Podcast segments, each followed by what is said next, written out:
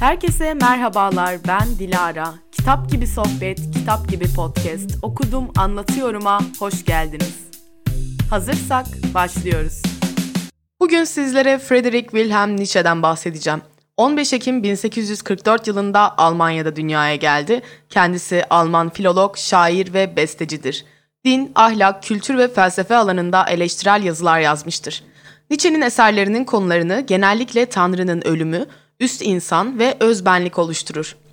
Nietzsche felsefe kariyerinden önce klasik filolog olarak başlamıştır. 24 yaşında Basel Üniversitesi'nde filoloji kürsüsüne en genç kişi olarak atanmıştır. Ancak yaşamı boyunca kendisine dert olacak sağlık sorunları nedeniyle bu görevinden istifa etmiştir.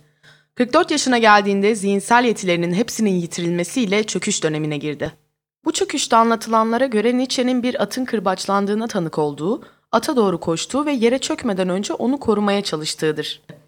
Nietzsche kalan yıllarını annesinin ve sonrasında kız kardeşinin kendisine bakımıyla geçirdi. Bakıcısı olan kız kardeşi Nietzsche'nin el yazmalarını ve editörlüğünü üstlendi. Kız kardeşi Alman milliyetçi olan kocasının ideolojisine uygun olarak düzenleyince Nietzsche'nin adı Nazizmle birlikte anılır oldu. Yani kardeşi yazıları orijinal haliyle değil çarpıtarak yayınlamış. Hain kadın.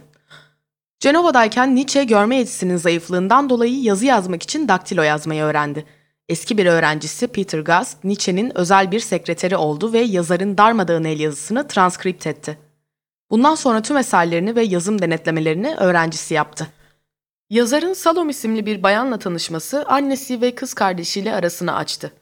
Nietzsche Rapolla'ya kaçtı ve böyle buyurdu Zerdüşt eserinin ilk bölümünü 10 günde yazdı. 44 yaşında büyük eserlerinden olan Putların Alacakaranlığı ve Deccal'i tamamladı. Nietzsche müzik eleştirmeni olan Karl Fuchs ile tanıştı. Hayatının en yaratıcı dönemlerindeydi. 1878 yılından 1888 yılına kadar her yıl bir kitap yayınladı. Büyük yazar 19. yüzyıl sonlarında yaşamış olmasına rağmen eserleri felsefe ve düşünce dünyasında büyük çığır açmıştır.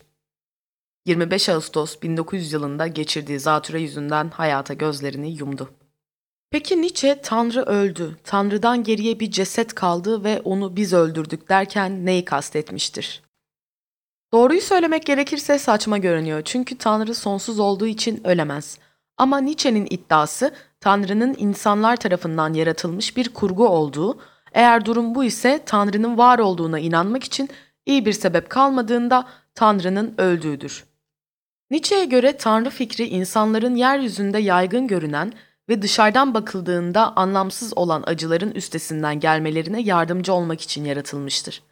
Yahudi Hristiyan Tanrı anlayışını ortaya çıkaran eski İsrailoğulları korkunç koşullarda yaşamışlardı. Nesiller boyunca öldürülmüşler, işkence görmüşler ve köleleştirilmişlerdi.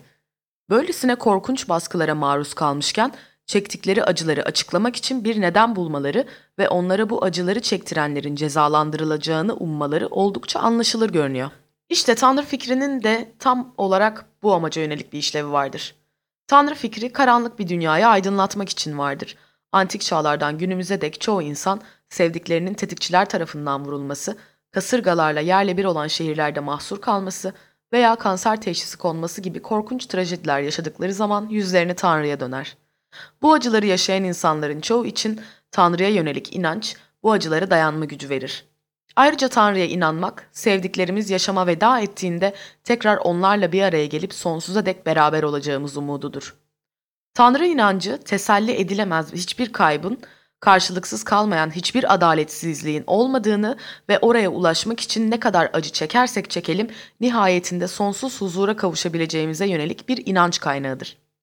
Nietzsche için Tanrı'ya yönelik inancın doğal bir açıklaması da mevcuttur. Tanrı, stresi kontrol etmek, travma etkisini hafifletmek ve acı yolunda yoldaşlık için inşa edilen psikolojik bir kurgudur. Gelelim üst insana. Üst insan Nietzsche'nin gelecekteki insan öngörüsüdür. İnsan evriminin sonraki aşaması olarak düşünür bunu Nietzsche. 1883'te yayımlanan Böyle Buyurdu Zerdüşt adlı kitabında bahsetmiştir. Kavram tam olarak anlaşılmamış ve Nietzsche felsefesindeki önemi de belirlenememiştir. Filozofa göre mevcut ahlak yapısı köle ahlakı ile şekillenmiştir. Eşitlik kavramına karşı çıkar, insanın gerçek doğası olan güçlü olma isteği ihmal edilmektedir. Ahlak güçlü olmaya göre yeniden tanımlanmalıdır. Nietzsche her şeyin eleştirisinin yapılmasını ve değerlerin gözden geçirilmesini ister. Ona göre çevresindeki kültür bir çöküş içerisindedir. Hristiyanlık ilk zamanlarından beri köleler arasında yayılmış, yoksul ve ezik insanların saplantısı olmuştur. Hristiyanlıkla şekillenen Batı kültürü çöküş içindedir ve yapılması gereken ona ait her şeyi yenilemektir. Her şeyi yeniden değerlendirecek, apayrı ahlaki ölçütlerle donanmış ve güçlü olma isteğini yaşayan insan da üst insandır. Ona göre üst insan insanoğlunun amacıdır. İnsan aşılması gereken bir varlıktır. Her varlık kendisinden üstün bir şey yaratmıştır. İnsan da kendisini aşması gerekir. Maymun insanın gözünde neyse insan da üst insanın gözünde o olmalıdır. Dünyanın varlığının amacı üst insandır. Çünkü insana yakışan güçlü, korkusuz ve acımasız olmaktır. Üst insan insanlığa yeni değerler, yeni hedefler ve yeni düşünceler getirecektir. Güçlü ve bağımsız insanlığın egemenliği, hayvan sürüsü gibi şekillenen insanlık için bir ilerleme olanağıdır. Yığın kendini feda ederek üst insanı arzulayacaktır. Evet, bugünkü konumuz bu kadardı. Beni dinlediğiniz için teşekkür ederim. Kendinize iyi bakın, hoşçakalın.